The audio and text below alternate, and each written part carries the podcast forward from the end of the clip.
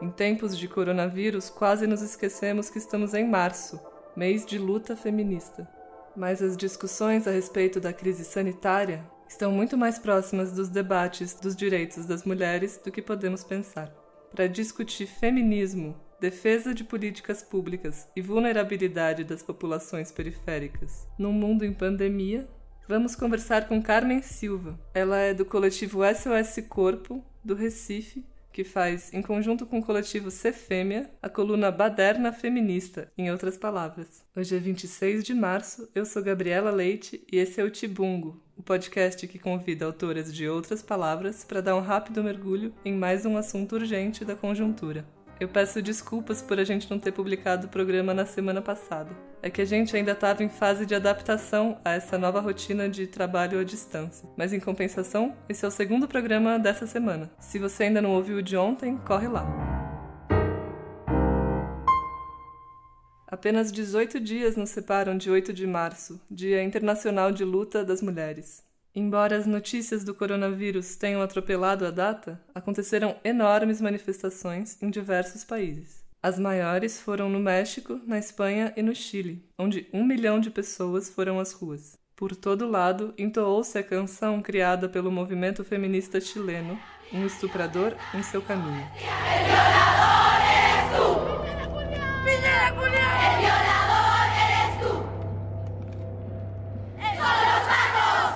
Estávamos nas ruas. Agora temos que ficar em casa.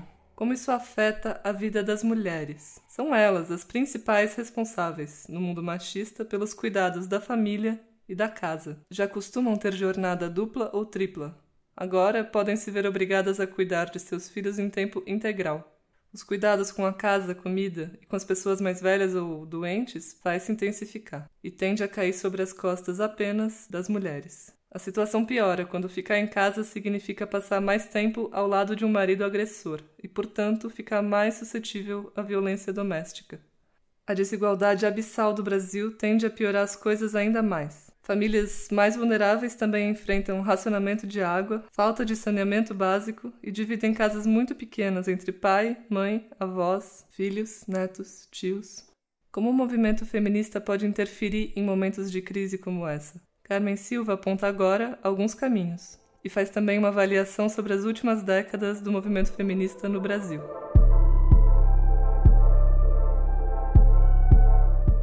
Carmen, a pandemia do coronavírus obriga as pessoas a ficar em casa e torna centrais os cuidados domésticos. O patriarcado os atribui historicamente às mulheres e não as remunera por isso. Como a crise intensifica essa situação?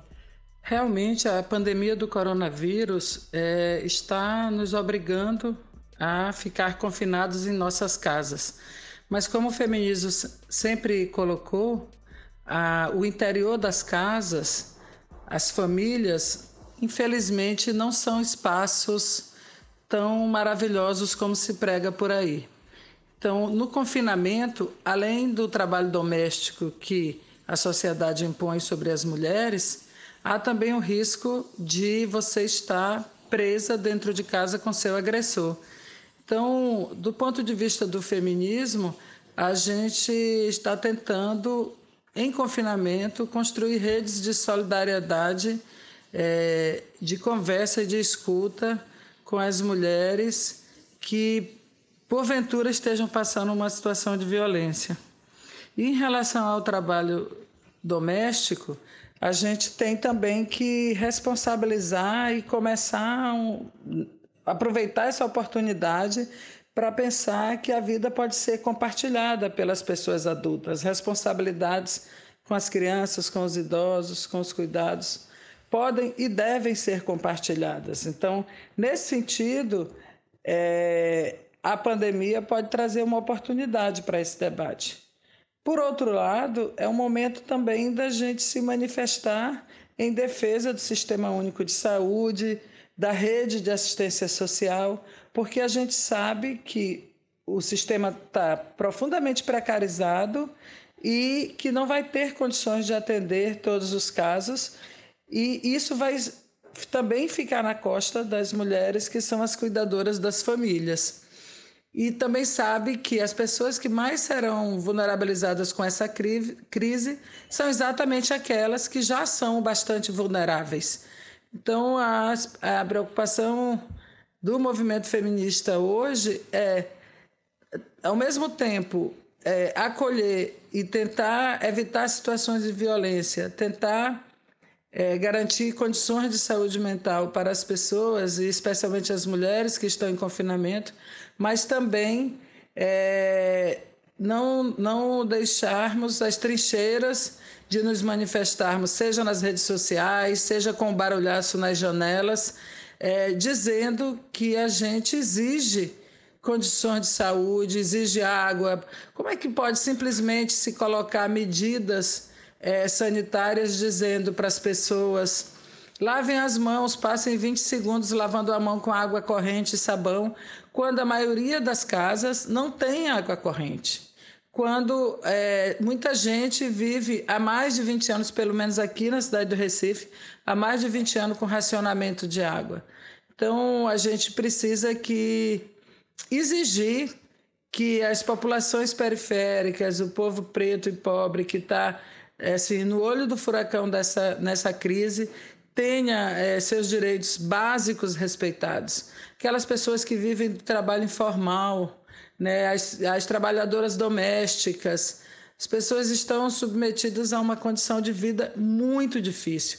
Então é importante que a gente olhe para tudo isso junto é, nesse momento dessa grande crise que estamos atravessando. E como que o feminismo pode atuar nesse sentido? Que experiências começam a ocorrer nesse respeito no Brasil e no mundo?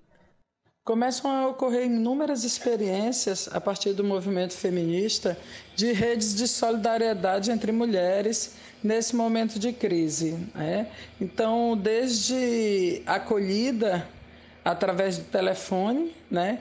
como também conversas por grupos de zap.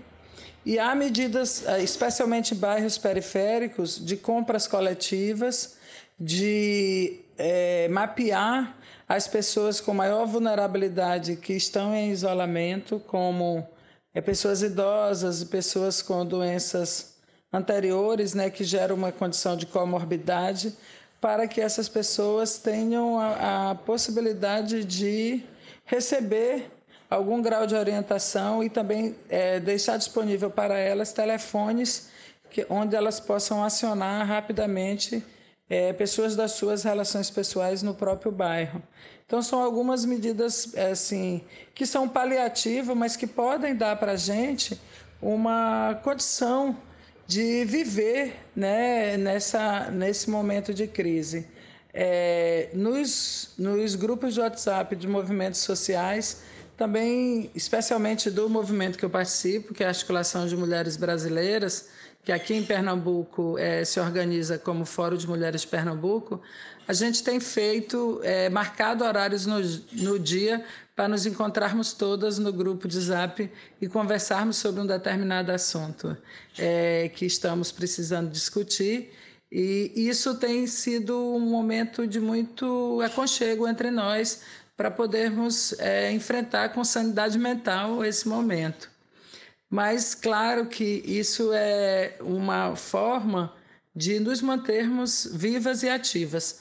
Mas precisamos também é, encontrar formas de manifestar, expressar é, a nossa indignação com esse governo fascista e completamente irresponsável com a saúde pública, que tem uma perspectiva realmente de privatização é, do, de todos os serviços públicos e que não está tendo medidas satisfatórias que possam conter essa pandemia é, e, e acho que tudo isso a gente precisa fazer ao mesmo tempo, porque, infelizmente, o fato de existir a pandemia não nos permite recuar.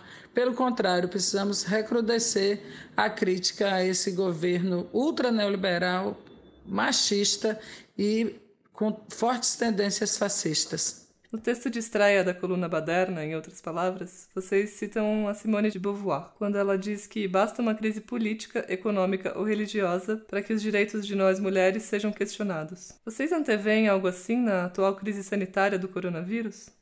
Realmente, essa frase da Simone de Beauvoir é muito, muito correta. Em todas as grandes crises, a gente vê que, como se diz aqui no Nordeste, a corda sempre arrebenta do lado do mais fraco. E o mais fraco são os grupos socialmente dominados e explorados. Então, nós mulheres, as pessoas negras, é, as pessoas que vivem situações é, já dramáticas de condições de vidas precárias nas periferias, são as pessoas que, na, no momento de uma crise como essa, sofrem as principais consequências. No caso específico das mulheres, a gente pode dar exemplo de todas as situações de guerra.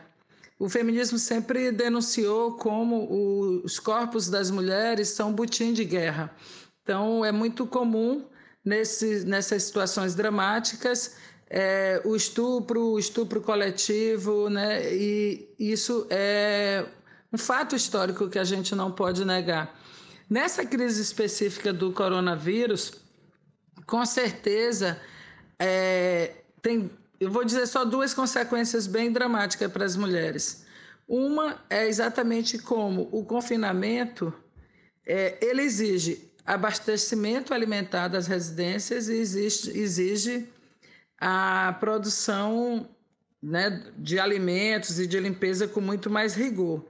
Sendo que, para a grande maioria, também com, ao mesmo tempo, tendo que tomar conta dos seus filhos que não vão estar nas escolas.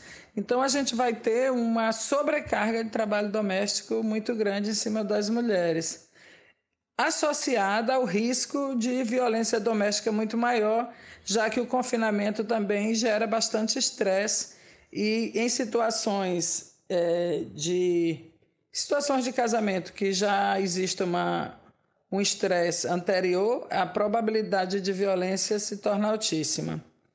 Além disso, a gente tem que considerar também que nessa situação do coronavírus, as populações que têm, empre... têm trabalhos informais, vivem de bico, vivem de pequenas vendas ou do trabalho doméstico, são as populações mais afetadas, porque na medida que há medidas de confinamento, essas populações têm, perdem o seu ganha-pão. E nós mulheres somos 70% do trabalho informal, do que é chamado hoje trabalho informal no Brasil. Então, e especialmente as mulheres negras, né, que são a população mais, mais pobre, as, especialmente as mulheres negras. E aí, isso vai gerar também, além da sobrecarga de trabalho, do risco de violência, a redução de uma forma bem drástica dos seus rendimentos, de como você consegue se manter.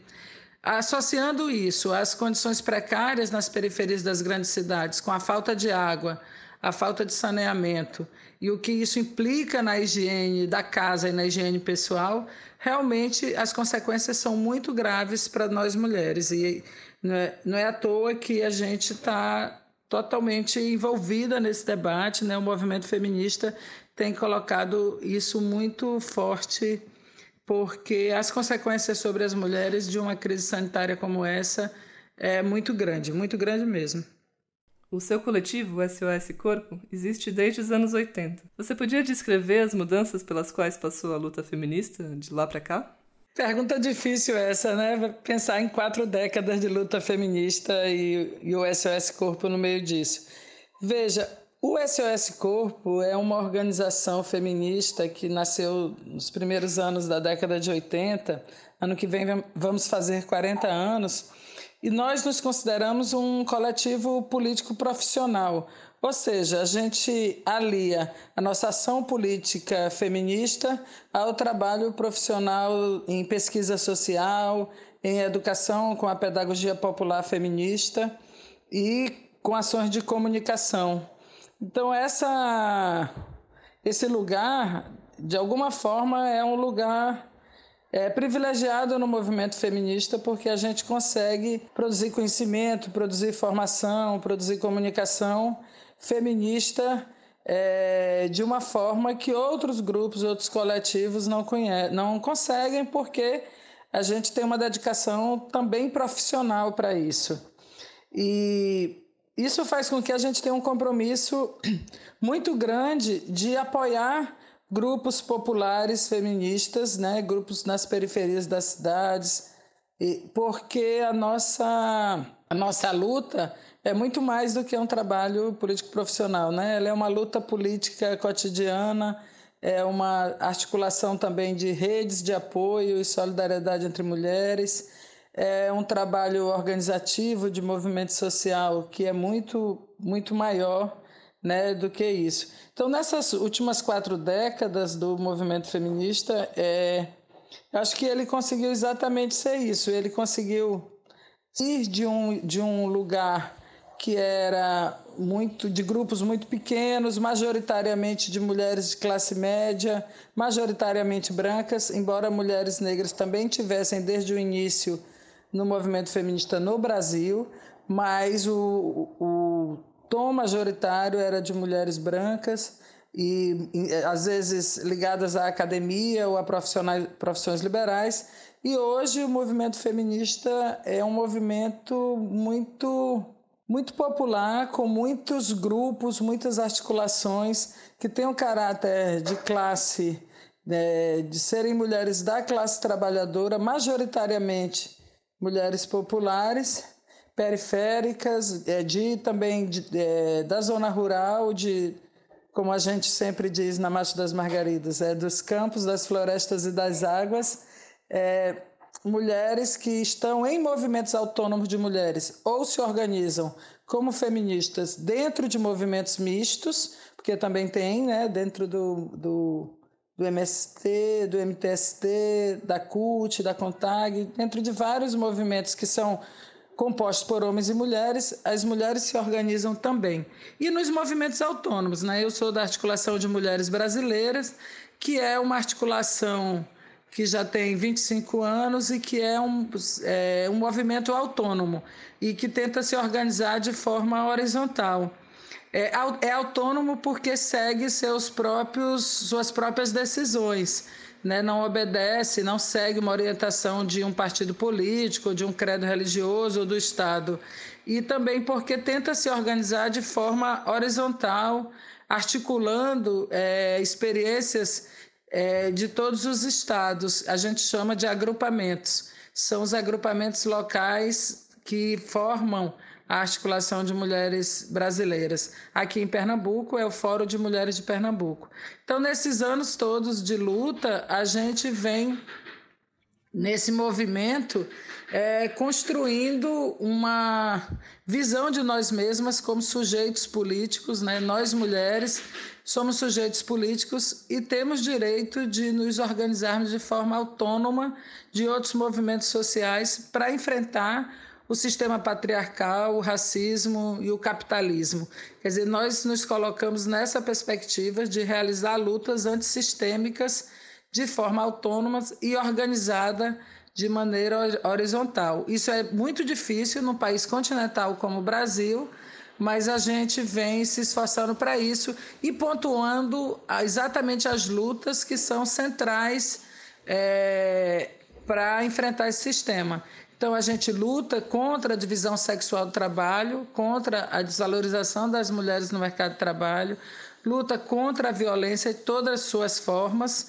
Ao longo dos anos, essa luta foi também é, absorvendo novas questões. Hoje, a, a, questão das mulheres encarceradas é uma questão muito forte, a violência contra lésbicas e contra mulheres trans, a violência é, no meio urbano Dizer, a gente não se restringe apenas à violência na relação conjugal, embora ela seja muito forte e também seja uma questão central.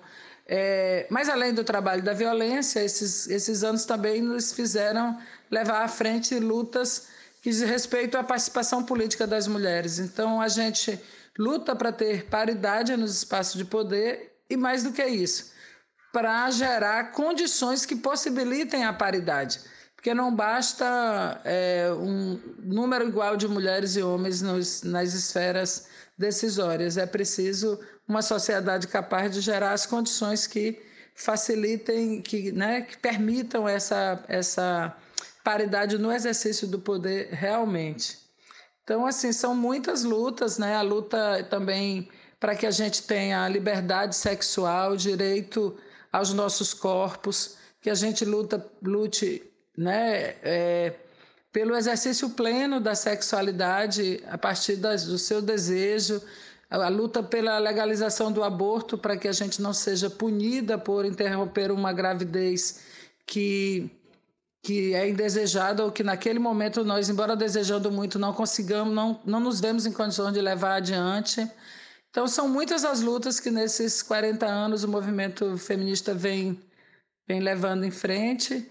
E eu acho que vai ter muito tempo ainda pela frente, ainda mais nesse contexto tão retrógrado que a gente está vendo com a extrema-direita no poder em nosso país e avançando no mundo. Então, a luta vai ser por muito e muito tempo ainda e que venha muita gente jovem para tocar essa luta para frente, né? Como a gente está vendo nesses últimos tempos, que é uma coisa muito animadora, que é a entrada de muitos, muitos coletivos jovens, muitas mulheres é, despertando para a necessidade de enfrentarmos isso que é imposto sobre nós como lugar social das mulheres, né?